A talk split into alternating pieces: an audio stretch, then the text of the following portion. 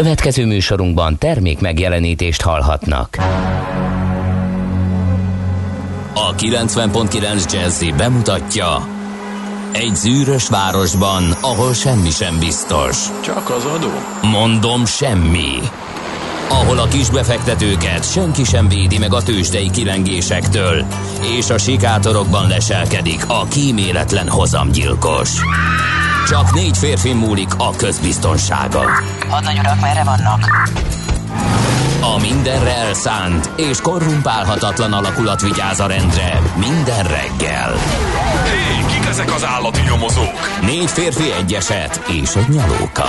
Ács Gábor, Gede Balázs, Kántor Endre és Mihálovics András. Az íróasztal mögül pedig Profit kapitány diktálja a tempót. Humor, emberi sorsok, közönséges bűnözők és pénz, pénz, pénz. Egy különleges ügyosztály. A Gazdasági Muppet Show minden hétköznap reggel a 90.9 Jazzin. De is figyelj, ne csak a bárányok hallgassanak. De miért? Ha nincs pénzed azért, ha megvan, akkor pedig azért. Millás reggeli. Szólunk és védünk. 6 óra 31 perc van. Jó reggelt, kedves hallgatók közönség. Ez a Millás reggeli itt a 91.9 Jazzy Mennyi? Rádion. 90.9 Oké. Jazzy Rádion. Ne hogy Endre, ha már szóba hoztad ezt a dolgot, hogy muszáj, muszáj az adás kezdős előtt olyan zeneszámokat felsorokoztatnod, hogy kedvem támadjon kipróbálni azt, hogy egy banánnal meg lehet-e ölni magad? András, csak azt tudom válaszolni neked, hogy ö, a feltételezések szerint megvan a legrégebbi magyar nyelvemlék. Igen. Ezt nem szeretném felidézni most szó szerint, mert egyes hallgatóink, ö, kis hallgatóinkat, kis hallgatóinkat viszik éppen óvodába és iskolába. Minden És esetre... így fognak rohangálni az udvaron, hogy ezt szajkózzák én nem hangosan? szabad ezt mondani, Tudom. mert én annak idején Dürrenmattot idéztem, de így is igazgatóit kaptam. Sajnos a Nagy Romulusban eh, annak idején, ha jól emlékszem, Kulka tolmácsolta, és hát nem volt, attól függetlenül, hogy negyedikes gimnazista voltam, nem volt akkor sem szalonképes, csak úgy nem, mint a izűvel kapcsolatos üzenet, amit Ki megtaláltak. az az ízű? Igen, ez egy nagy kérdés. Ki lehet izű? Ez az első kínzó kérdésünk Illetve? ma. 0630 20 10 909 szegény izű. Ille, illetve belegondoltunk-e abba, hogyha egy népről ki... Tegyük fel minden igaz ízűvel kapcsolatban, meg a hogy nyelvemlékeinkkel Hogy kapcsolatban. nem egy díszítésről nem van egy szó. díszítés, nem össze-vissza vonalakat próbáltunk meg ö, egyberakni, és tegyük fel, hogy minden igaz. Ez, a, ez az első magyar nyelvemlék ízűvel kapcsolatos. Tényleg nem tudjuk kimondani, kedves hallgatók, mert talán rádióképtelen, így korai órán meg biztosan, az még, ha nyelvemlékről is van szó, de akkor milyen nép az, aminek az első nyelvemléke ez? Hát ez. ez. Én szerintem magunkra ismertünk mindannyian. Igen. Nyugtáztuk, hogy ez van. No, aki nem tudná, miről van szó, eh, előállt a Magyarság Kutató Intézet azzal, hogy van a Ómagyar Mária síralomnál és a Tihanyi Apátság alapító levelénél is régebbi magyar nyelvemlék. Ez egy tűtartón, egy avar eredetű tűtartón szereplő kis idézet, amely ízűvel kapcsolatos, és ez 400 évvel régebbi, mint az első hivatalos magyar nyelvemlékek, és hát egy szó van még az ízű előtt, amit tényleg rádióképtelenek minősítünk, úgyhogy legyetek kedvesek ennek önmagatok utána nézni.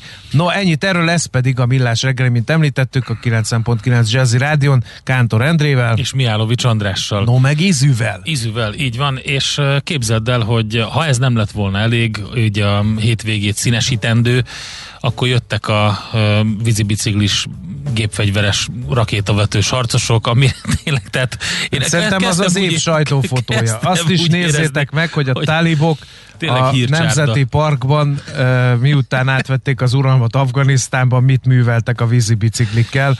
Van erről felvétel, szerintem mindent elmond. Tehát amikor Afganisztán ezredfordulós történetét kell Igen. felidézni, akkor ezt a képet megmutatják az embereknek, és akkor És mindenki... megkérdezzük, hogy van kérdés? Nincs kérdés. Igen. Tovább léphetünk? Igen.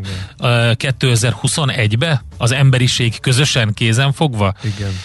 Úgy. No, eh, 0 30 20 10 909 SMS, WhatsApp és Viber számunk is ez. Már jött kettő, vagy még több üzenet. Eh, Az egyik egy, eh, egy közlekedési információ. A gyári úton a város felé alakul a hétfő reggel, a Hungária körött Árpád híd felé már araszol, mától pár hónapig nagyon korán megyek dolgozni, sajnálom, hogy nem fogok tudni hallgatni az élő műsort, majd az app játszik, írja akusztik, és hát legyen akkor így, kedves akusztik. Pirkadatos, didergős, jó reggelt, kartársa, kifejezetten erős forgalmi viszonyok között lehet közlekedni Vácról Pestre, minden szakaszon. Az M2-esen kifejezetten sok a kamion, az M3-as bevezető még nem teljesen reménytelen, de a Szerencs utcai lámpát három váltással lehet csak abszolválni. 39 perc volt D-kartás menetideje Zuglóba Vácról, ami a 25-ös álomhatárhoz képest nagyon, de nagyon-nagyon rossz. Aztán sárga, mondom, sárga zebra várt a művésznő elbotlott káosz a helyén. Ma most még hidegben ugyan, de haladós a klinikák ülői körút Baros Rákóc írja Löpapa. Úgyhogy ezek a legfrissebb hallgatói SMS-eink, írjatok még belőlük bőven, s mi örvendezünk majd vala. Nagyon boldog névnapot szeretnénk kívánni minden kedves hallgatónknak, akit Friderikának hívnak, úgyhogy ők ünnepelnek ma. Kedves Friderikák, boldog névnapot, Isten éltessen titeket sokáig. Az Eponinok, Eusztákok és Filipek is ünnepelnek. Hopp, azt hittem ez egy, mm, egy Felvet. felvet név, de aztán kiderült, hogy nem. Na mindegy. A, a Zsuzsák is Kálmán. egyébként. Na, hát ez a, szokták így van, így van. A Kálmánok veszik fel a Filip nevet, de ez teljesen egy ilyen, egy ilyen lokális sajátosság Dél-Magyarország. Na, szóval, hogy mi van ma? A biztosítás világnapja. Boldogok a biztosítók, hiszen világnapjuk van ma. Nyilván átvitt értelemben valamennyi uh-huh. biztosítóra igaz ez, mert hogy osztrák biztosítók döntöttek úgy, hogy legyen már biztosítási világnap, Igen. és lőn biztosítási világnap, mit ad Isten, szeptember 20-ára esik a biztosítási világnap. Miképpen Ma ne hajtsuk el, ha vannak még ilyen ügynökök, hanem invitáljuk egy kávéra kávé, be őket, beszélgessünk. velük. vannak. Tényleg? Ilyen személyesen is vannak? Hozzám nem de még olyan szerencsére. cizel, de olyan cizel, de majd ad- megadom a számodat, ne. Oké.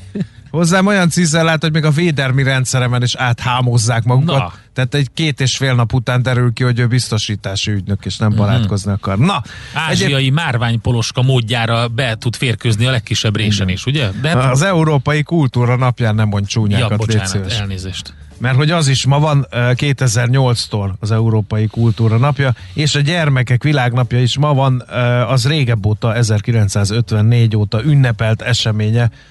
Hát akik most iskolába, óvodába tartanak apuval vagy anyuval az iskolába, m, és óvodába mondják el, hogy ma van az ő világnapjuk, és hát ennek megfelelően tessék Én láttam, hogy milyen a szép menzán kiszolgálni Így őket. van, így van. Ünnepi ebéd vár mindenkit gyerekek bent, örüljetek.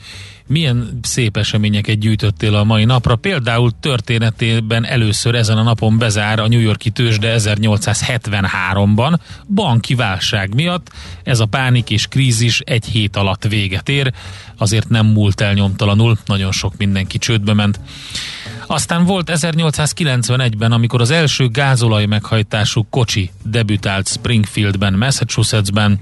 Ez is egy Hogy ipartörténeti megijedhettek, mérföldkő. nem? A hangjától. Igen. Biztos nem lehetett halk, nem? Hát ezek egyik sem volt, de annak idején már 1800-as évek végén elég érdekes öm, robba, rob, mondjuk hogy robbanásszerű volt ezeknek a gépjárműveknek a megjelenése, úgyhogy lehet, hogy ez egy ilyen ö, várt esemény volt. És az első hangos film, 1929 Budapesten legalábbis, az első hangos filmet akkor vetítették le, az Éneklő Bolond címmel. Hát azóta sok ilyen van, de már csak legyintünk.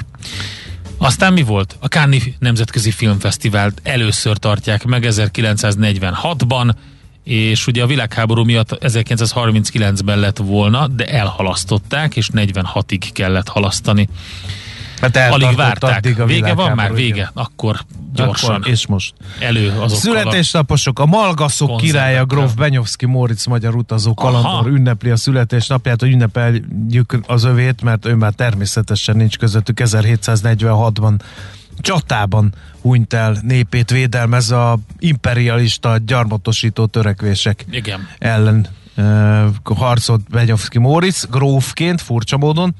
Aztán 1897-ben röppenjünk át Tamás Járon, Kossuth Díjas erdélyi magyar író, akadémikus, hát aki az Ábel trilógiát nem olvasta, az azért gondolkodjon át, bár, bár állítólag nem is biztos, hogy 20-án született Tamás Járon, mert vannak olyan források, akik szerint 1897. szeptember 19-én született. Hát Akkor maradjunk abba, hogy valamikor a két nap fordulóján. É, év, évfél előtt és után. Igen. Átnyúlt a szülés. A 19-én kezdte, és 20-án fejezte be. Igen. Aztán gyermekkorom megédesítője, jó ebétes szólanóta, megvan Új, mindenkinek. Igen, igen. Nagyszüleimnél állandóan azt kellett hallgatni, déli harangszó, Igen. leültünk enni, ettünk, ettünk, vég, Tudom. lement a déli krónika, Igen. majd jó ebédes szólanóta, kimel mással, mint Kovács És Apollóniával. tudod, mit szerettem benne nagyon? Amikor uh, ezekkel a műszempillákkal a szemét így félig lesütve, így oda rebesgette, rárebesgette, amikor abbajta az éneket, így hátra nézett, és így rárebesgette a klarinétosra, aki rögtön tudta, mit kell csinálni, felállt, és nyomott egy ilyen kromatikus szólót, ez a Igen. és szerintem Kovács Apollónia és ő közte volt valami. Aztán uh, Sofia Loren a végzett egyik asszonya, a sok közül 1934. Uh, szeptember 20-án született, Oscar díjas olasz színésznő, ki ne tudná uh, róla. Aztán a Kex együttes A alapítója Kex. és Atya legendás tényleg, frontembere is tényleg. ünnepel Baksasós Jánosnak. Jó egészséget kívánunk. 1948-ban született szeptember 20-án miként jeles vízilabdázónk és ünnepel Csapó Gábor, magyar vízilabdázó olimpiai bajnok 1950-es évjáratú. Egy időben nagyon sokat szerepelt mindenhol, most az elmúlt időben így eltűnt. Tehát tudod, ő volt, akit így megszoktak hívni ilyen beszélgetős Igen, műsorokba, igen, igen, meg igen, igen. showműsorokba, stb. stb. remek humorral áldotta meg a magasságos. És hogy a fiatal korosztálynak is kedvezzünk, a YouTube generációnak, hát Szírmai Gergely, a nagy idol, magyar videoblogger, filmkritikus ma ünnepli a születésnapját, úgyhogy lájkoljátok és iratkozzátok fel a csatornájára, ez a mondat, amit mindig el kell mondani. Úgyhogy neki is jó van. egészséget, jó munkásságot kívánunk. Emlékezzen meg rólunk az egyik videójában, hát ha Na tessék, még a, tudtam, ebben hogy a korosztály... nélkül nem csinálsz semmit. Hát persze, hogy nem. Oké. Okay. Na, No. hát akkor nézzük azt, hogy eh, mivel kezdjük a mai napot. Egy zseniális dokumentumfilm látható a Netflixen, Echo in the Canyon, a California Sound kialakulásáról szól. Óriási zenészek mesélnek benne arról, hogy eh, hogy is jött létre ez a hangzás, ami mind a mai napig meghatározza a popzenét is, meg a, azt a régiót mindenféleképpen, de tényleg a Tom Petty mellett a Crosby, Stills, Nash Youngnak az alapító tagjai, a Buffalo Springfield, de srácok, a, a Neil Young természetesen, a Ringo Starr többek között, tehát tényleg nagyon Eric Clapton ilyen zenészek mesélnek benne, nem másnak, mint Jacob Dylannek, aki a kalauzunk ezen a turnén, és nagyon sok minden kiderül arról, hogy például a, a Beatles és a Beach Boys között milyen um, együttműködés volt, legalábbis ilyen szellemi szinten, vagy pedig uh, Nem egyet- rivalizáltak? Nem, hogy nem rivalizáltak, hanem nagyon komolyan így ö, ö, hát így meg, jó értelembe véve megfertőzték, megtermékenyítették egymás zeneileg mondjuk így. Nagyon klassz a film, érdemes megnézni, és hát készült hozzá a dokumentumfilmhez egy nagyon jó soundtrack is, ahol Jacob Dylan összeszedett nagyon sok zenészt, akik ebben a, ennek a hagyatékában élnek, és velük zenél. Az első felvétel innen van a Go Where You Wanna Go, amit Jade Castinosszal énekel Jacob Dylan, aki ugye az Edward Sharp and the Magnetic Zeros-ból lehet ismert többeknek. Nézz is! Ne csak hallgass! millásreggeli.hu Kihagytad a legnagyobb hírt? Nem, a mert hogy bicikliző, ö, nem, nem, nem, nem, nem, nem, nem, nem, hát a lapszemlére tartogattam. Akkor gyerünk.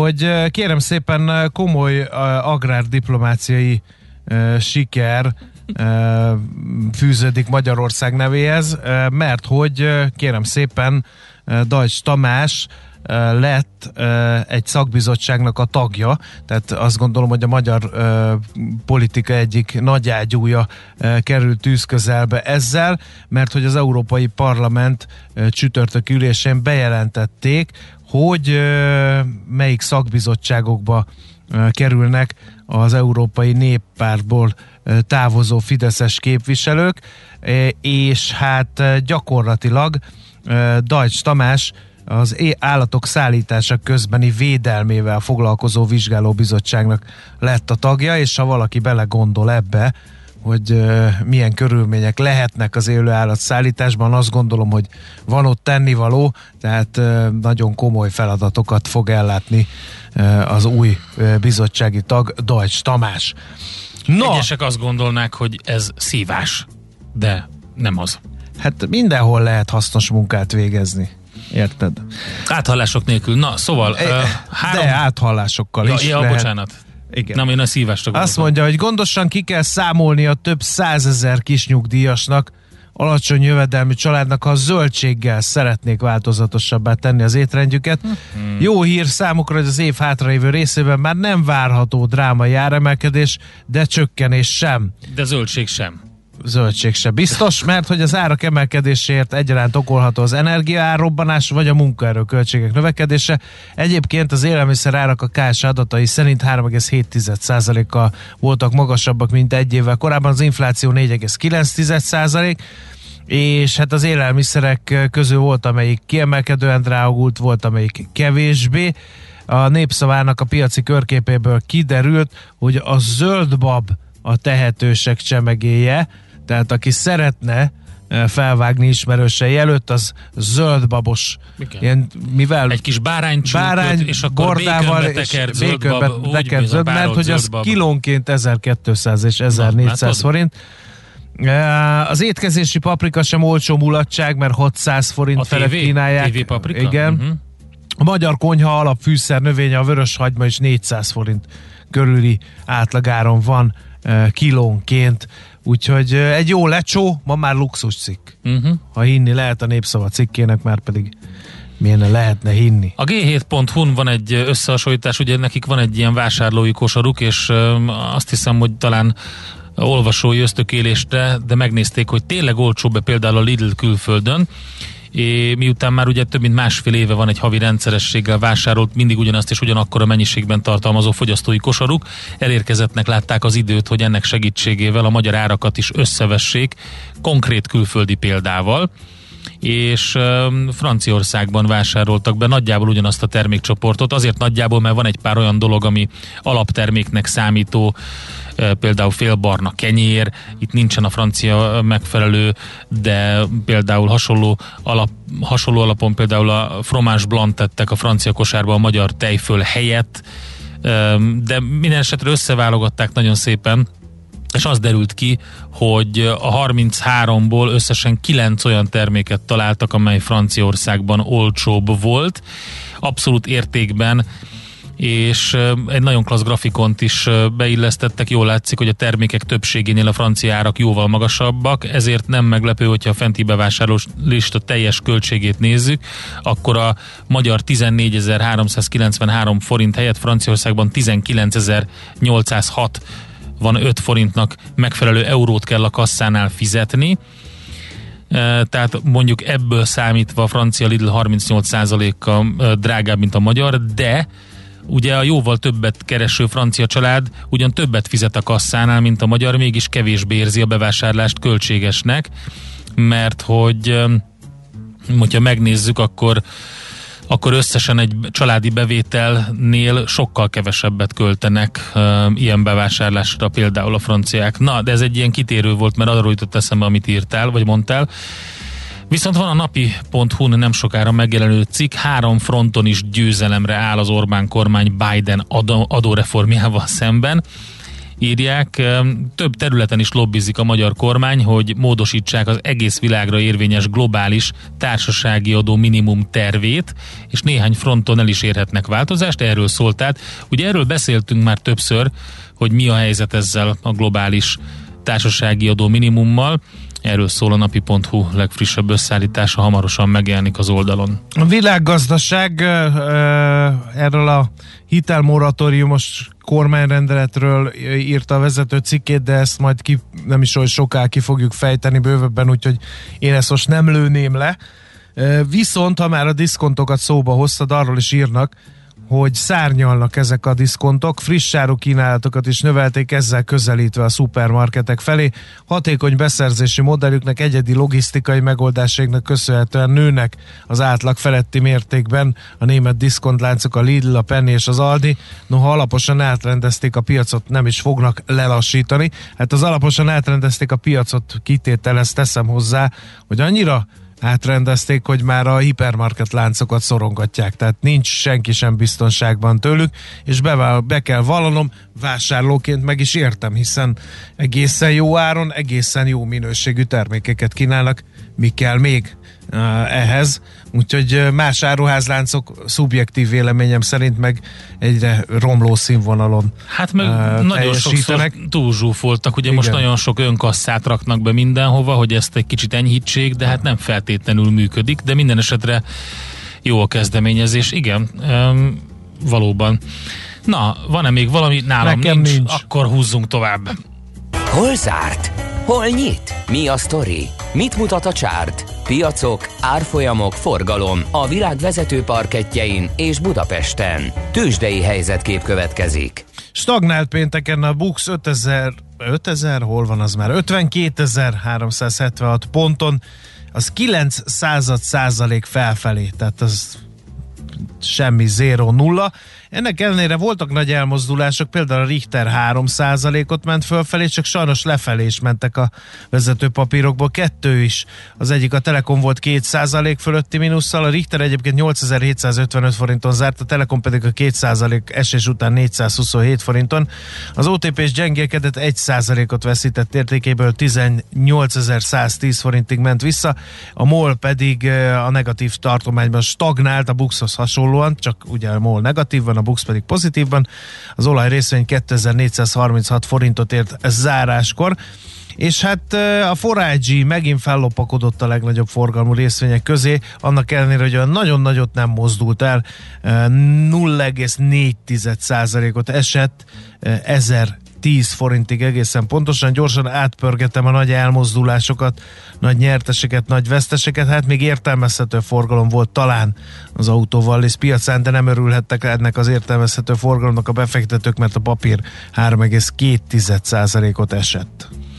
Hát érdekes a szitu a világpiacokon, mert hogy azt lehet látni, hogy vegyes a kép Ázsiában. A Hang Seng Index majdnem 4%-os mínuszban, tehát elég csúnya mínuszban, 3,87 százalékos mínuszban tartózkodik éppen, de Amerikában is mínuszok voltak, és Európában is, úgyhogy lehet, hogy ez van hatással a hongkongi tőzsde mutatóra. Minden esetre Londonban 0,9%-os mínusszal, Frankfurtban 1%-os mínusszal zártak pénteken az irányadó tőzsdék. Azt mondja, hogy az amerikai sort nézve lehet látni, hogy meg vannak ijedve egy picit a befektetők, majdnem egy százalékos Nasdaq mínusz, majdnem egy százalékos S&P mínusz és fél százalékos Dow Jones mínusz, és azt mondják, hogy hát a stagfláció, ugye? Ez már korábban is egy kicsit megbénította a gazdaságot, de lehet, hogy visszajön. Erről beszélgettünk egyébként csütörtökön a maradandó infláció, ami kicsit kárt tehet a piacokban. Minden esetre szektor szinten, hogyha jól nézzük, akkor a tech szektor és az elektronika az, ami jól szerepel körülbelül 10%-os pluszban van a szektor teljesítménye az elmúlt hónapban, de a tartós fogyasztási javak is jól szerepelnek, majdnem 9%-on, és ez azért érdekes, mert a CNN eh, nem volt egy piaci összefoglaló, hogy eh, a kiskereskedők nagyon táraznak be egy nagyon komoly um, ünnepi szezonra, így az év végén, úgyhogy arra gondolnak, hogy az nagy csinnadratta és minden csimbum cirkusz. csimbum cirkusz lesz, így van. Jönnek itt a különböző ünnepek, és hát remélik, hogy és azt sikerülni hogy fog. Aha, táguló orlikakkal igen, fogunk neki igen, Jó sikerül majd ünnepi. kitárazni, és akkor és akkor így. Hát, hogyha megnézzük azt, hogy kik szerepeltek viszonylag jól, akkor az a Bank of America és a Ford volt az amerikai piacon, előző 0,1, utóbbi 1 százalékos plusszal. Egyébként általában véve, ja, még a Wells Fargo majdnem fél százalékot hozott, de egyébként általában véve mínuszosak voltak a nagypapírok. Az AT&T is, az Oracle, a Pfizer 0,2, 1, 1,3 százalékos minusszal zárt, a General Motors 0,4 százalékos minusszal. Úgyhogy azt lehet mondani, hogy ilyen óvatos, óvatos félelem az, ami jellemző. És hát 45.674 dolláron a bitcoin, ismét kicsit visszacsúszva, úgyhogy ott sincs komoly elmozdulás. Tőzsdei helyzetkép hangzott el a Millás reggeliben. Viszont van komoly elmozdulás a kedves hallgatóknál, Igen. akik írnak nekünk sok mindent. De még köszönjük. miket? Macinak jó ebédhez szól a nauta. Gyorsan kellett tenni, hogy ne kelljen sokáig hallgatni. Írja a lőpapa, aki azért papa, mert hogy ő is Igen. átélte ezt az élményt. Jó reggelt, uraim, olyan élethű volt, hogy meg kell kérdezzem. Kántor kollégának beépített klarinét van a torkában? Kérdezi Pengész. Igen, ezzel szól. A biciklizés közben ezzel a ilyen kromatikus skálákkal dudálok, úgyhogy Igen. E, aztán önkasszával a munkaerőhiányt enyhítik a nagy láncok. Hát igen, igen, de én azt vettem észre, hogy ahol jól működően többe van üzemelve, ott kevesebb a, a, a nagy sor. Aztán HK-ra az Evergrande van hatással. Na mindegy, és a hallgató kérdezi, hogy foglalkoztunk-e a lapálmai ö, vulkán kitöréssel. Most foglalkozunk, mert a hallgató szólt, hogy foglalkozzunk, tehát vulkán kitörés van a Kanári-szigetek egyik tagján. Lesz ebből nagy hacacáré, ha az a izlandi vulkához hasonlóan szétterül a felhő? Le, nem lesz itt fapados utazgatás? Mert Hát mert akkor is leállítottak egy csomó légjáratot, attól függ, hogy merre viszi a szél a vulkáni felhőt, hogyha az Atlanti Ja, óceán ja, felé, mint akkor persze igen. nem, de hát nem tudom kimondani azt a full Egyébként vulkán. igazán lehet a hallgatónak, ez a 4% tényleg eh, nagyon sok, és eh, láttam is a hírek között az Evergrande válságot, de azt mondják itt eh, többen is a nagy piaci elemzők közül, hogy ugye ez a kínai ingatlanpiaci óriás, az Evergrande eh, összeomlás szélén áll, és ez a csőd, ez és az adósságállomány az, a, az lényegében a, nem csak a kínai gazdaságnak jelentene sokkot, de tü- továbbgyűrűző hatásai más piacok. Maga a kínai ingatlanpiac is egy óriási sötét ló, mert hogy ugye Atya ember világ, nem 300 látja át- milliárd dolláros adósságállománya van. Igen. Hát Köszönöm. Az gombócból is sok. Az biztos. Az, 300 milliárd gombóc, az már hogy gombóc, jól így van. lakhatnának az emberek. igen. No, okay. félre a tréfával, hagyjunk teret a híreknek, így 7 óra 4 perc magasságában. Éppen itt az ideje ennek, úgyhogy Tari Ibolya fog híreket mondani nektek, aztán jövünk vissza Budapest rovatunkkal. Nézd a Millás reggeli adásait élőben a millásreggeli.hu oldalon. Millás, Millás reggeli, a vizuális rádió műsor. Műsorunkban termék megjelenítést hallhattak. A reggeli rohanásban könnyű szemtől szembe kerülni egy túl szépnek tűnő ajánlattal. Az eredmény krétával körberajzolt tetemes összeg. A tethelyen a gazdasági helyszínelők, a ravasz, az agy és két füles csésze és fejvállalakzat. A lehetetlen küldetés megfejteni a Fibonacci kódot. A jutalom egy bögre rossz kávé és egy olyan hozamgörbe, amilyet még Alonso Mosley sem látott. Millás reggeli, a 90.9 Jazzy Rádió gazdasági mapetsója. Vigyázat! Van rá engedélyünk! Jó reggelt kívánunk, ez a Millás reggeli a 90.9 Jazzy Rádion Kántor Endre műsorvezetésével. És Mijálovics Andráséval. 0 30 20 10 9 0 9 SMS, WhatsApp és Viber számunk is ez.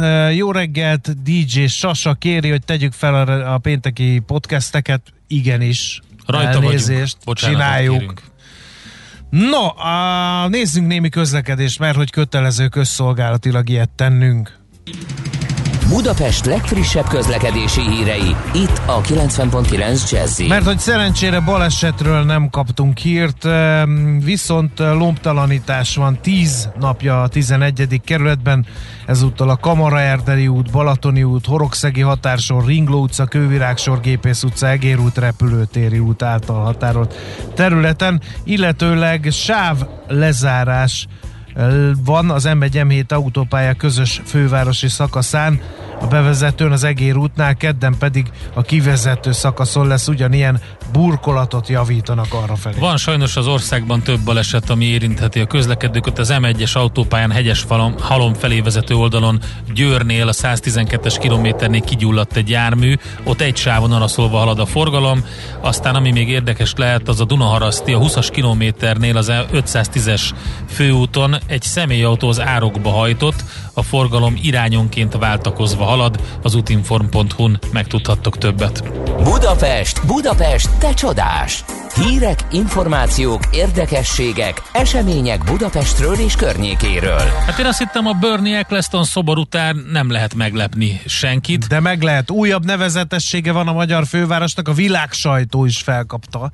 A Bud Spencer Park? Nem, Majdnem, de az is. Nem a Burn de az is. de az is. Úgyhogy arról is beszéljünk uh, majd. Mert hogy felavatták Budapesten a Graphisoft Parkban Satoshi Nakamoto a Bitcoin alapítójának szobrát.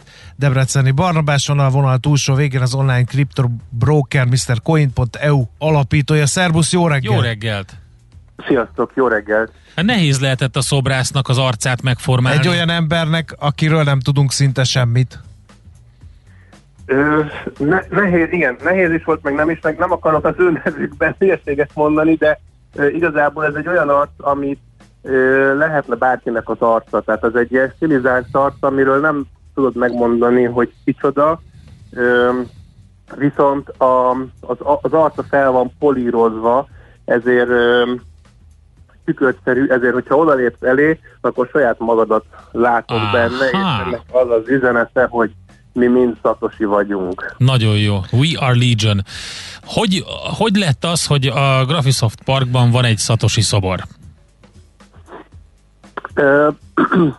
Az ötlet az, az Györfi Andrástól jött egyébként, és ő, ő keresett meg minket, illetve több más iparági szereplőt, mi természetesen egyből igent mondtunk, hiszen egy baromi jó ötlet, és és hát ez el, elindult egy fél éve, ez az ötlet, és hát már a, már a valóság lett.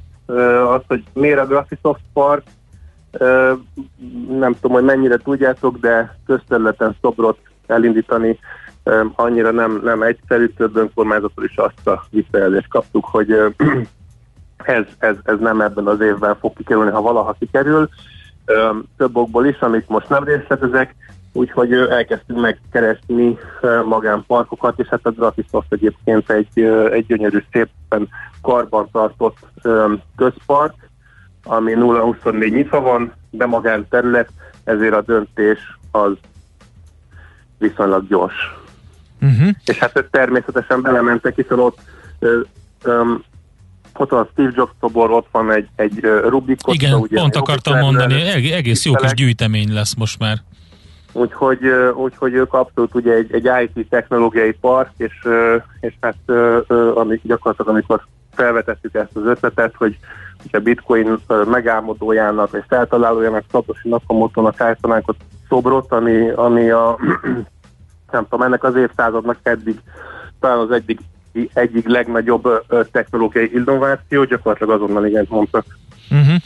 Mit tudunk magáról a, az alakról, aki ihlette ezt az alkotást? A nevén Alak, kívül? vagy alakok, ugye? Mert ugye azt se tudjuk, hogy egy vagy több emberről van szó.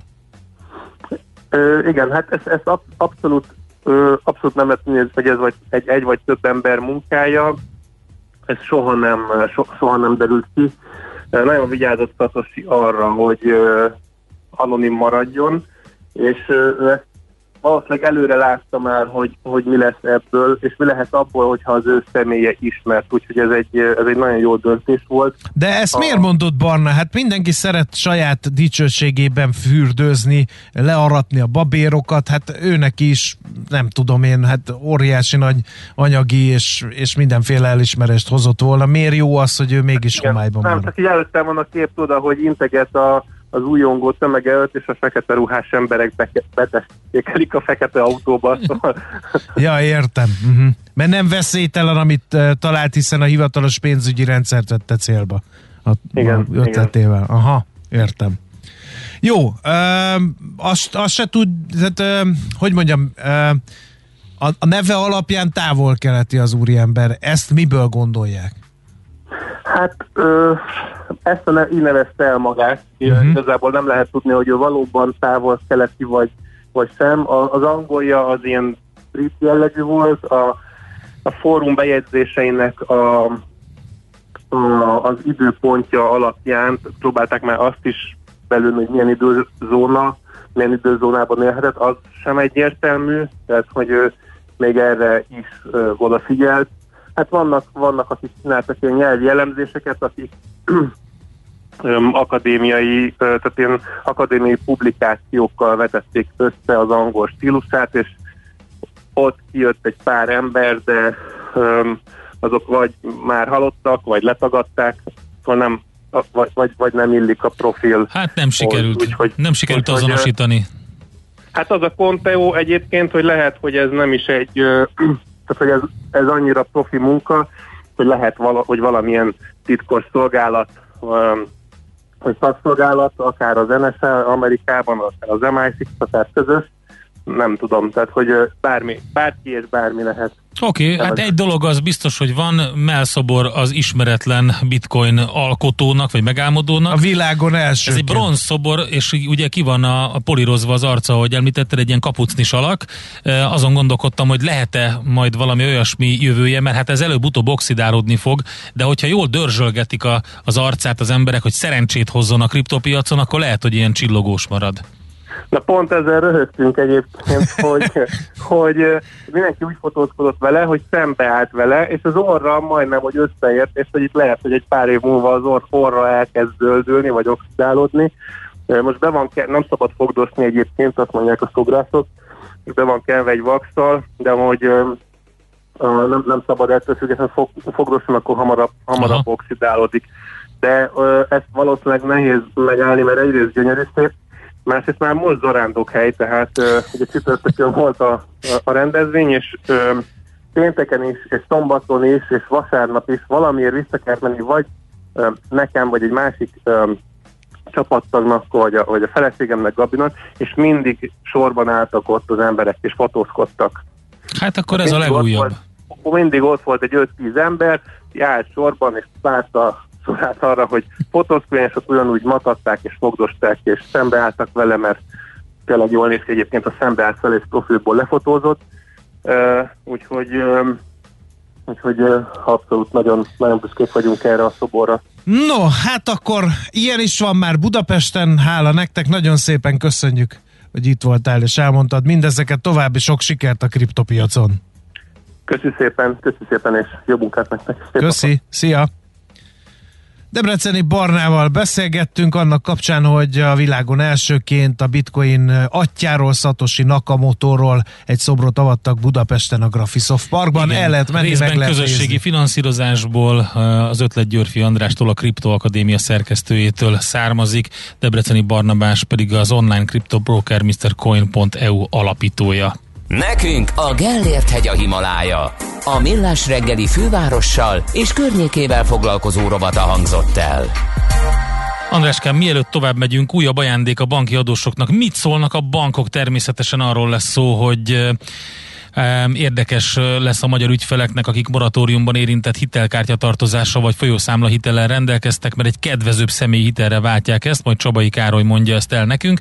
Találtam neked egy érdekességet, abszolút rád gondoltam, amikor ezt láttam, egy fiatal, igen tehetséges és ígéretes énekesnő előadásában. Szerintem ezt a számot még nem hallottad, de az biztos, hogy ropnál rá. Egy tomahawkkal? Ma, ma, nem, nem, de majdnem. Egy Gladiusszal? Én azt mondom, hogy, Akkor hogy kultúráthoz tartozik Ja, szorosan. Jó, Na oké, figyelj na halljuk csak. Na figyelj csak. Az ember kösse meg a kezét, csak így eresztheti szabadjára a képzeletét. Millás reggeli. Mikor megyünk fosztogatni, Endre? Figyelj, én tudok egy jó csatakiáltást, B-vel kezdődik, és izüttel végződik. Úgy, Nagyon jó, azt fogjuk üvölteni, miközben ez szól a háttérbe, mikor partra gázolunk a gályánkból. Na, de ennél sokkal komolyabb ez a műsor, mint a, ebből a pár mondatból sejteni lehet, mert uh, újabb ajándékot kapnak a banki adósok, de mit szólnak ehhez a bankok? Ezt tudakoljuk Csabai Károlytól, az m4.hu és a privátbankár.hu lapcsoport felelős szerkesztőjétől. Szervusz, jó reggelt! Sziasztok, jó reggel! Hát mi itt aggódtunk hónapok óta a moratóriumban lévőkkel kapcsolatban, főleg azokkal, akik hitelkártya tartozással vagy folyószámla hitellel uh, léptek be ebbe a moratóriumba, nem kellett volna. Hát igen, igen, van egy ilyen értelmezése a dolognak, egyébként csak úgy visszatérve persze nagyon komolyan beszélgetünk mindenről, de itt a Rasputint hallgat, ami gondolom az orosz választást ö, ö, kapcsán került be. A, arra, arra gondoltam, hogy a hitelmoratórium kapcsán milyen számot lehetne benyomni, mondjuk a az abbától a money, money, money Bizony. Egyértelműen, persze. De az annyira egyértelmű lenne, hogy valami más kéne. Hát figyeljetek, uh, eléggé azért a kormány meghozott egy, egy meglepőtés, uh, ami nem mulatságos, ugye, egy visszamenőleges törvénykezést. Hát nem tudom, tehát ugye... ugye Mit, mit, mit mutat, inkább azt mondjuk, hogy, hogy mit, mit eh, tanít ezzel a kormány azoknak a, most már jó ideje, azoknak a, a banki adósoknak, akik nem feltétlenül felelősen járnak el a pénzügyeikkel? Hát szerintem a lehető legrosszabbat. Most így nagyon röviden. Mert ugye hogyha előre tudod, tehát abban a pillanatban, amikor bármilyen szerződés köz, bármilyen ö, viszonyt létesítesz, ö, akkor előre tudod a feltételeket, akkor annak megfelelően működsz. De az, amikor utólag azt mondják, hogy na jó, hát akkor mégiscsak ö, kár volt ö, kilépni, belépni, mert aztán visszateszem a, a ugye, ugye itt azért nagyon ö, súlyos ö, eltérések vannak, tehát hogyha 12%-ra visszateszik a, a hitelkamatot, akkor akkor, és mondjuk 25-30, sőt, tehát valahol szerintem az én hitelkártya keretem után, ha valami 30-nál is több százalék a kamatot kell fizetni, akkor, akkor nem igazán, szóval értitek, nem, nem, nem igazán tudom, hogy milyen, milyen alapon döntik el azt az egészet, és azért itt elég sok embert érint a, a történet, 400 ezer szerződés, 95 milliárd forint, ez óriási. Na most egyébként annak idején én is elgondolkodtam, amikor a, ez már tavaly március 19-e óta tart ugye ez a moratórium, nekem is volt hitelkártya tartozásom, de hát ugye az azt jelenti, hogy ha nem fizetem vissza azt a hitelkártya tartozást, akkor utána nem is tudom megint lehívni a, a, a hitelkeretemet. Tehát mondjuk, itt tudom én, van itt 7-800 ezres, 1 milliós forintos hitelkártya keret, és akkor ha azt nem fizeted vissza, akkor azt, azt nem tud utána használni. Tehát uh-huh itt, itt most arról van szó, hogy valakinek február, tavaly február vége óta uh, kvázi nem költ a hitelkártyájával. Hát ez egy költő, igen, igen, nehéz elképzelni, végig. igen. Nehéz elképzelni ezt. Itt a másik, a folyószámla hitelkeretekkel lehet hasonló probléma, de ezek mondom mindig úgy, ö, tudjátok, úgy ö, ö, működnek. Hogy lenullázod magad a hitelkeret erejéig, Igen. és ha befi, visszafizeted, vissza, akkor utána addig, akkor újra megújul a hitelkereted, Igen. addig ugye még nem fizeted rendelkezési állási díjat kell fizetni, meg komoly kamatot, igen. Na de, mit Igen. kapnak az adósok egyébként, mert lehet, hogy most sokan értetlenül állnak a beszélgetésünk előtt, hogy beszélünk Jó, igen, sok emberről, meg nagyon sok pénzről, Igen. de hogy jut el, vagy, vagy mit mond a kormányrendelet? Tehát ugye a kormányrendelet azt mondja egészen pontosan, hogy azoknak, akiknek, eh, most akkor az általánost is elmondjuk, hogy az általános annyira nem, csak itt a hitelkártyára, meg a hát, számla hitel. Az általánost is röviden, jó, de... Jó, a, nagyon, nagyon röviden az általános gyorsan akkor elhadarom, tehát az a lényeg, hogy, hogy most ö, eh, negyedszerre, ezt rögzíteni kell, negyedszerre hosszabbították meg a hitelmoratóriumot. Ugye először tartott tavaly decemberig, aztán június 30-áig, most szeptember 30-áig, és most október 30-ig, ez mindenkire vonatkozik. Tehát mindenkinek, akinek volt 2020. március 19-e előtt keletkezett hiteladóssága, arra vonatkozik ez, és mondjuk, és benne maradt uh-huh. mondjuk a moratóriumba.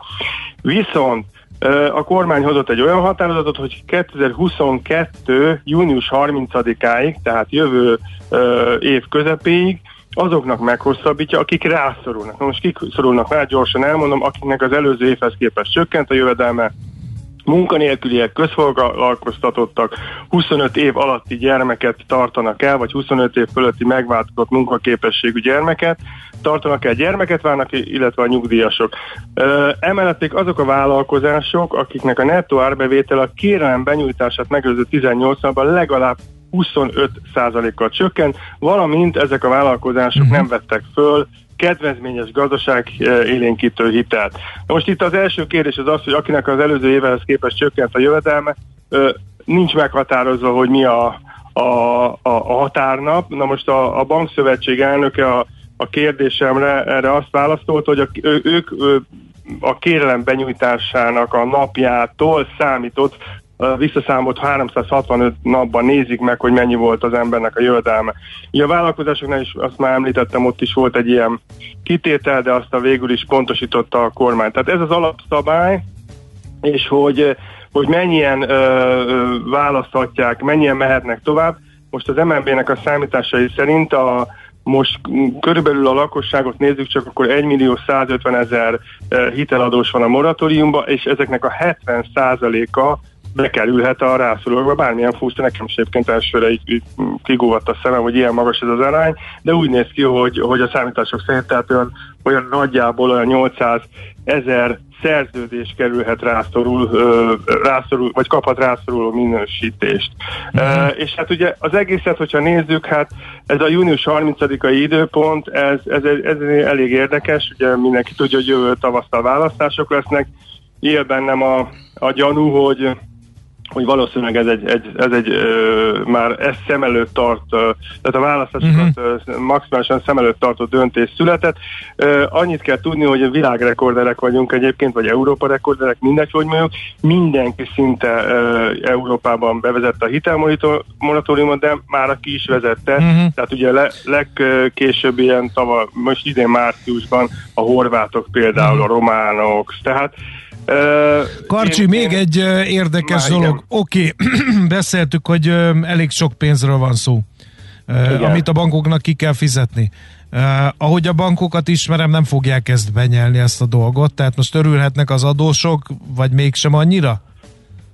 Szerintem, hát figyeljetek, ugye valószínűleg meg fognak jelenni a banki kommunikációk, hogy igen, nem hárítjuk át az ügyfelekre, hát ez, nem direktbe, de nagyon jól tudjuk, hát azért ők iszonyatos mennyiségű pénzeket buknak. Tehát amit most ö, ö, csak ugye az első ö, fél év, a tavalyi első fél év, amikor csak három hónapos volt a moratórium, akkor 30 milliárd forint kamattól estek el, mert ugye a moratórium alatt nem ö, ö, bevételezhették a kamatot. Most csak ez a döntés, amiről beszélünk, a hitelkártyák és a folyószámla hitelkeretek kamatainak a visszaszámlása, elszámolása, plusz körülbelül 30 milliárd forint mínusz jelent nekik. Hát ez azt jelenti, hogy ha a bank nem nyerességes, pláne mondjuk a veszteséges, akkor az nem, nem hirdet meg akciókat, akkor magasabban, ugye pláne most ugye a kamatok emelkednek, még magasabban tudunk felmenni hitelkamatokat, ott tudnak játszani, díjakat valószínűleg, kevesebb ilyen akciós díj lesz, amit, amit, amit mondjuk felajánlanak, tehát úgy néz ki, hogy meg fog drágulni valószínűleg a bankolás előbb-utóbb... Ami amúgy sem olcsó, mert a Nemzeti Bank időnként kimutatja, hogy nálunk elég drága dolog a Igen, a igen, pénz... igen. Tehát ez, a, ez a tipikusan ez a, ez a más, más uh, fegyverével verem a család uh, tipikus esete, hogy a kormány nagyon nagy van a döntéseket hoz, de hát ugye a bankszektorral, az általa nem igazán kedvelt bankszektorral itatja meg a levét, de a végső levét pedig mi fogjuk meg. Igen. Aztán még egyet lépjünk hátra, uh, mert uh, hogy mondjam, egy kicsit azért vegyes szájízzel nézzük ezeket a dolgokat, mert hogy van ennek egy hosszú távú üzenete is. Ez a nyugadj meg pajtás, majd kiment a kormány. Pénzügyekben ez pedig egy elég veszélyes dolog, hogyha az emberekben benne van ez. Mi is megkaptuk már azt, amikor a moratóriumról beszéltünk, hogy mindenki lépjen ki, hogy minek majd elég sokan lesznek benne, vagy maradnak benne, akkor majd úgyis megmentik őket, és lőn. Ez, ez, a, ez a legrosszabb üzenet egyébként, ez a jogbiztonságot teljesen alássa.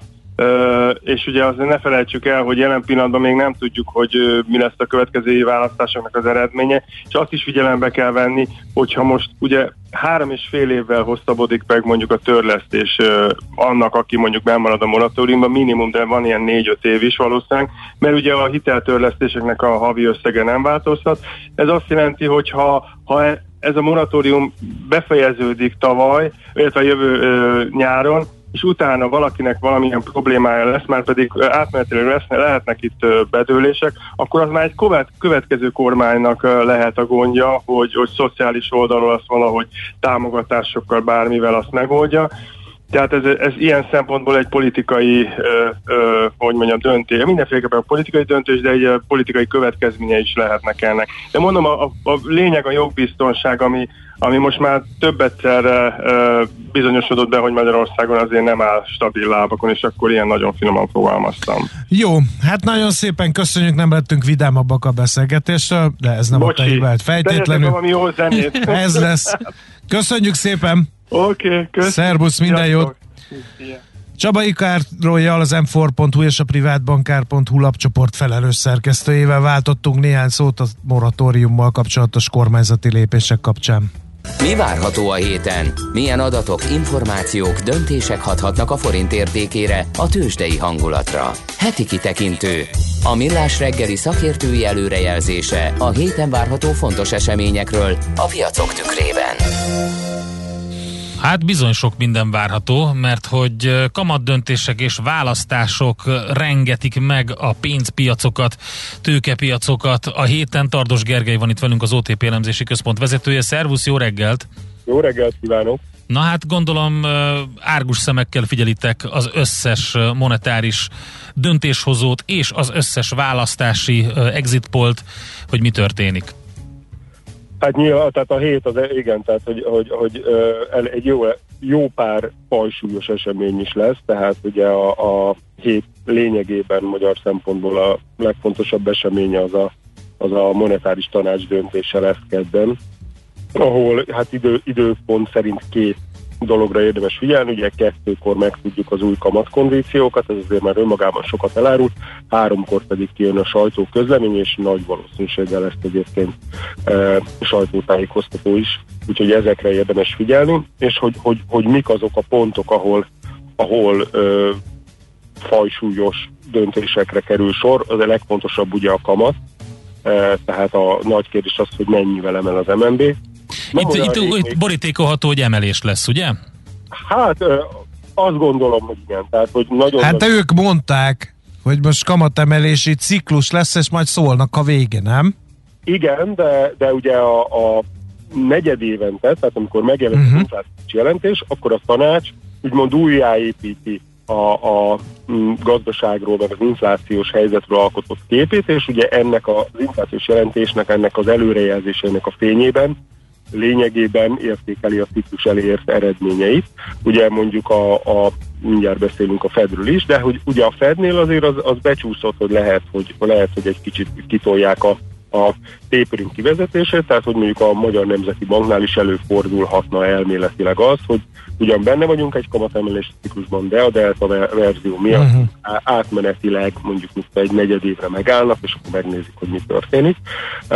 Azt hiszem, hogy, hogy ez az opció nem is teljesen kizár, de ennek a nagyon kicsi a valószínűsége, ugyanis ha megállnának, az, az, a, hát azért ez komoly negatív meglepetést okozna a piacon, és feltétlenül gyorsan és érzékelhetően gyengülne rá a forint.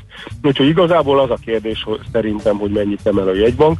Ugye nem olyan rég még mi is azt gondoltuk, hogy 15 pont elég lenne, Ö, és most hát azért megnőtt annak az esélye, hogy a jegybank, ha egyáltalán lassít a- megelőző 30 pontra, akkor is csak marginálisan, tehát hogy nem lefele felező, hanem mondjuk 25 pont. Mi itt tartunk, itt van a Bloomberg konszenzus is, de azt, hogy a, a dolgok milyen gyorsan kemény változnak, azt mutatja, hogy mondjuk a portfóliónak a, a, a konszenzusa már 30 pontot tükröz, Uh-huh. És hát ugyanez látszik az FRA-kban, hogy nem olyan régen még, még be voltál 10, mondjuk 10-15 pont volt beárazva, és most már egyértelműen ez a 25-30.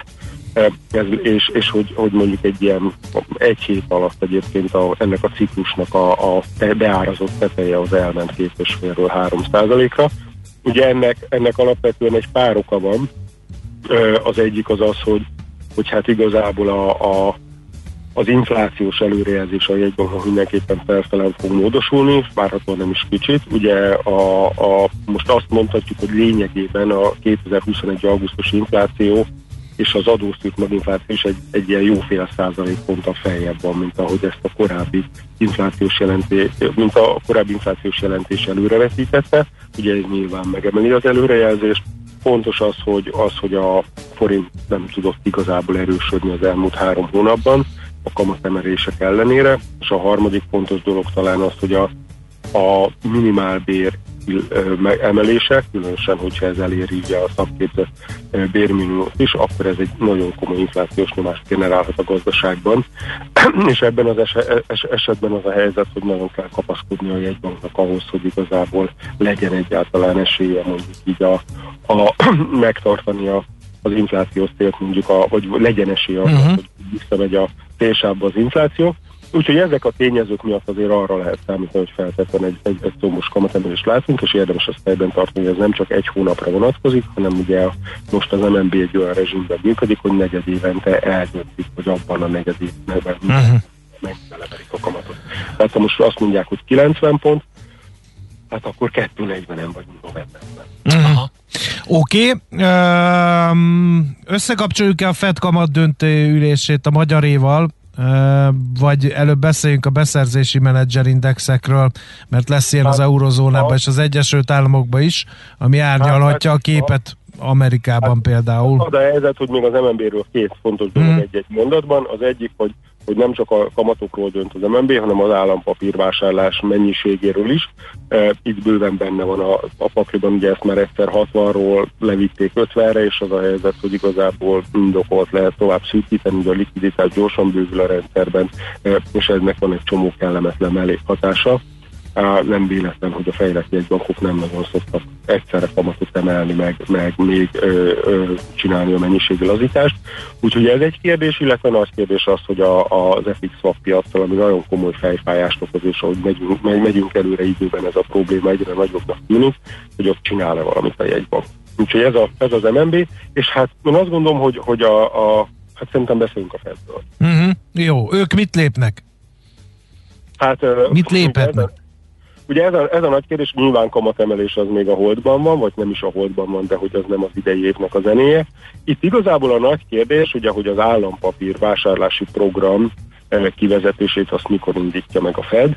Eh, ugye korábban eh, az hangzott el, hogy hát, hát ha, a, mivel a az infláció tekintetében már elő, előmozdult a célfele, ezért a kérdés az, hogy a, a munkaerőpiacon jönne még egy-két erős adat, ami azt mutatja, hogy kellően gyorsan bezáródik a, a munkaerőpiacon az a foglalkoztatási rés, ami a aktuális helyzet meg a Covid előtti helyzet között látunk. És igazából ugye a, a, az utolsó munkaerőpiaci riport az komoly csalódást okozott, viszont ennek a, az okai azok elég vegyesek, mert nem csak arról van szó, hogy, hogy tehát nem arról van szó, hogy nincs elég kereslet a, munka, a munkaerő iránt a gazdaságban, sőt, inkább úgy tűnik, hogy a kínálat csökkent vissza. Uh, és hát ez egyébként ennek azért van, van uh, inflációs hatása, úgyhogy Úgyhogy egy nagy kérdés az, hogy most a, a Fed azt mondja, hogy idén elkezdi az eszközvásárlási program kivezetését, vagy csak jövőre. Azt látjuk, hogy ez erről való ö, ö, ötletelés, hogy, hogy, hogy, hogy az, az lényegében ö, akár a hozamokon, akár a tőzsdéken komolyan és nagyot tud lökni, tehát azt gondolom, hogy, hogy most ez a, ez a kulcskérdés, és van még egy dolog, amire érdemes figyelni.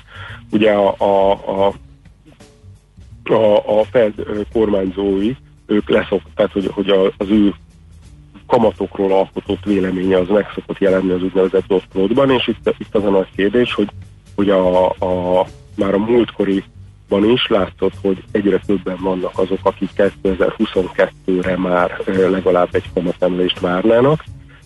Ugye az ő létszámuk elérte a hetet, 16-an vannak, tehát ha még két ember e, átáll, akkor az lényegében azt mondja, hogy akkor, akkor nagyon jó eséllyel uh-huh. arra számíthatunk, hogy 22-ben már e, elindul a kamatemelés valahol az év második. Igen, itt az Atlanta Fedes pacák volt nagyon hangos a múlt héten, sok minden szempontjából, ugye ott a munkáltatói számok is nagyon fontosak, és, és az ő véleményét lehetett olvasni erről.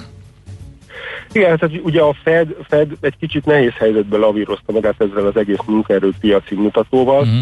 mert, hogy, mert hogy az a baj, hogyha ők, ők ugye a, a korábbi szinteket akarják elérni, miközben egyébként a munkaerő kínálaton érdemben csökkent a Covid, mert az idősebb eh, munkavállalók nem akarnak visszamenni mondjuk éttermekbe, vagy, vagy mondjuk ilyen helyekre dolgozni, az nyilván azt jelenti, hogy, hogy, hogy azok a, a, a, a célok nehezen elérhetőek, eh, viszont ahogy a Fed törekszik rá, az erősen inflációs.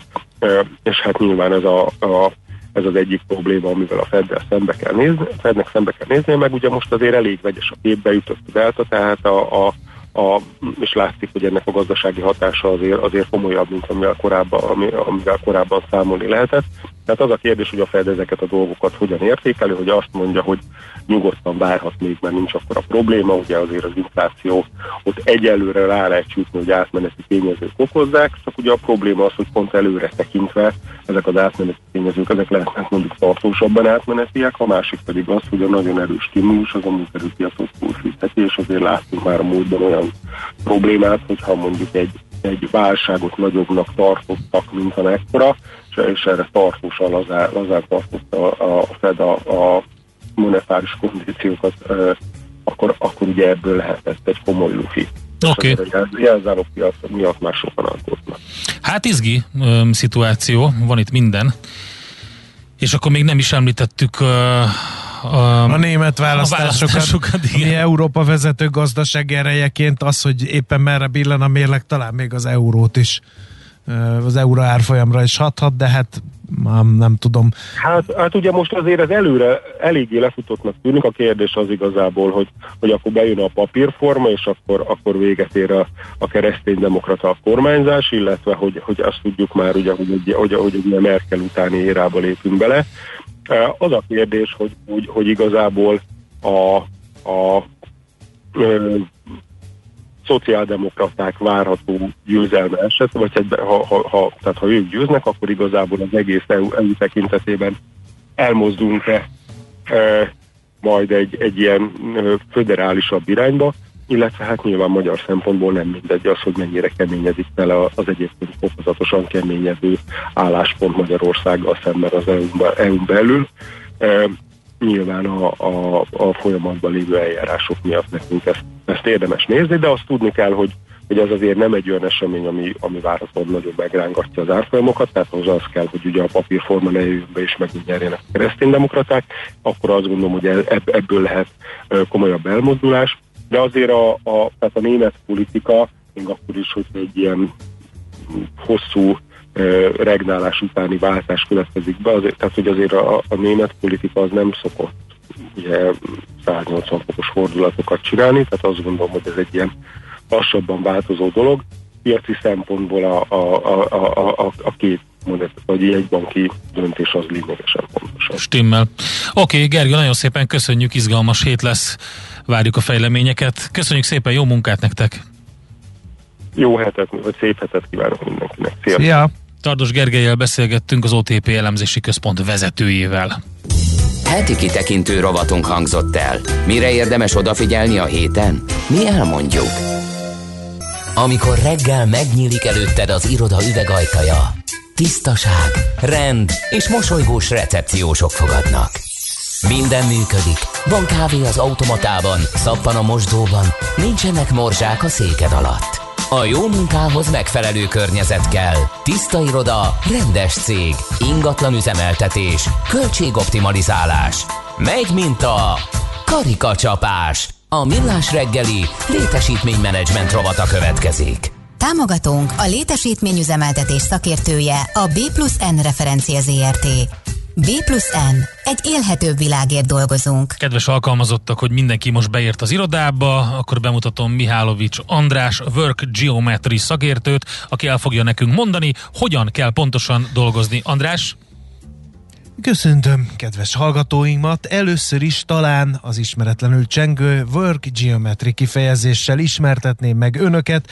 Az iroda tervezéskor alkalmazott emberközpontú szempontról van szó, amely figyelembe veszi a testtartást, az eszközöket és azoknak az illeszkedését, beállítását. Célja a lehető legnagyobb kényelem elérése, amely a produktivitást segíti elő, a megfelelő testtartás, az elérhetőség, valamint az ülések és az asztalok párosítása lényeges elemei a fenti Bo- kifejezés. Igen. Egy kérdésem lenne, hogy én úgy tudom, hogy a járványhelyzet tovább bonyolította a térkihasználás szabályait. Nagyon jó meglátás. Megváltoztak az igények és a trendek az irodai berendezést érintő beruházásoknál érdemes éppen ezért a fent említett szempontokat figyelembe venni.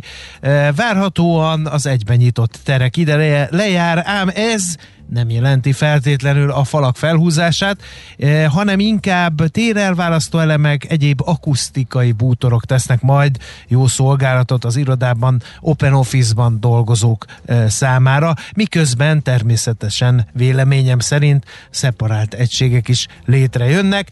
Fontos a valós igények felmérése. Tehát. Kedves András, a kolléganőm most vásárolt egy jogalabdát. Én úgy hallottam, a megfelelő testtartás is nagyon fontos. Nem attól lesz kellemes egy munkai környezet. Kedves Endre, hogy telepapkoljuk babzsákokkal és csocsóasztalokkal. Én bevonnám a kollégákat a tervezési folyamatba, és megérteném, hogy mi inspirálja őket, milyen körülmények hatnak pozitívan az érzelmeikre, és mi sarkalja őket gondolkodásra, nem a több pénzre kell természetesen gondolni. De, de mi Ilyenkor... az, ami kerülendő? Mi, mi kerülendő?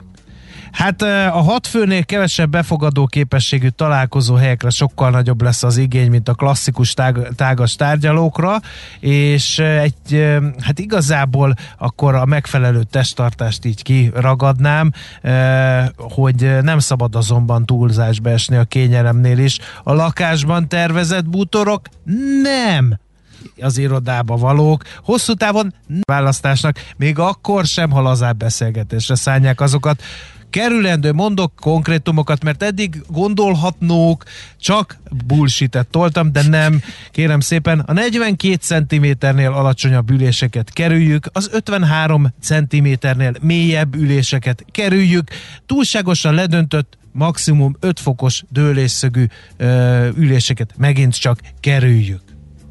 Értem. És hogyan párosítsuk az irodában az asztalokat és székeket? Nagyon jó kérdés, vártam, és köszönöm is ezt a kérdést. A válasz pedig az, hogy alacsonyabb asztal esetén 70 cm-es asztal esetén 22-25 centiméteres távolságot fogalmaz meg a Work Geometry apostola, eh, ha átlagos asztal esetén, ami olyan 71 és 76 cm magas, akkor 23-25 cm-es távolságot javallok, magasított asztal esetén pedig, ami olyan 86 és 91 cm, kollégáimmal 25 és 30 cm-es távolságot tartunk ideálisnak. Ha pultnál dolgozunk, akkor is maradhat ez a 25-30 cm-es Én úgy látom, hogy itt a rádióban nem tartjuk tartjuk be ezeket a, az előírásokat, úgyhogy most végig fogunk menni itt az irodában, és le fogom mérni, hogy pontosan megvan-e ez a 23-25 cm az átlagos asztalok esetén. Nagyon jó kezdeményezés, ugyanis a rugalmas bútorok kulcsfontosságúak a munkavállalók jóléte és produktivitása szempontjából, ezért érdemes nagy hangsúlyt és fektetni. a rugalmas munkavállalók is. Igen. Köszönöm a figyelmet. A jó munkához megfelelő környezet kell. Tiszta iroda, rendes cég. Ingatlan üzemeltetés, költségoptimalizálás. Megy mint a karikacsapás. A millás reggeli létesítménymenedzsment rovata hangzott el. Támogatónk a létesítményüzemeltetés szakértője a B plusz N referencia ZRT. B plusz N. Egy élhetőbb világért dolgozunk. Azonnal rohanunk tova, mert sok dolgunk van. Jön az adóvilág rovat, és Luxemburggal, Luxiba utazunk, András, mégpedig Gerendi Zoltán és Feledi Boton segítségével, ahogy ezt megszokhattátok. Hétfőnként várjuk az üzeneteiteket 0630 20 10 909. Most a Ríbolya jön a legfrissebb hírekkel, információkkal, utána pedig tehát adóvilág rovat. Hé, hey, te mit nézel? Nem tudtad? A Millás reggelit nem csak hallgatni, nézni is lehet. millásreggeli.hu Nézzünk, mint a moziban!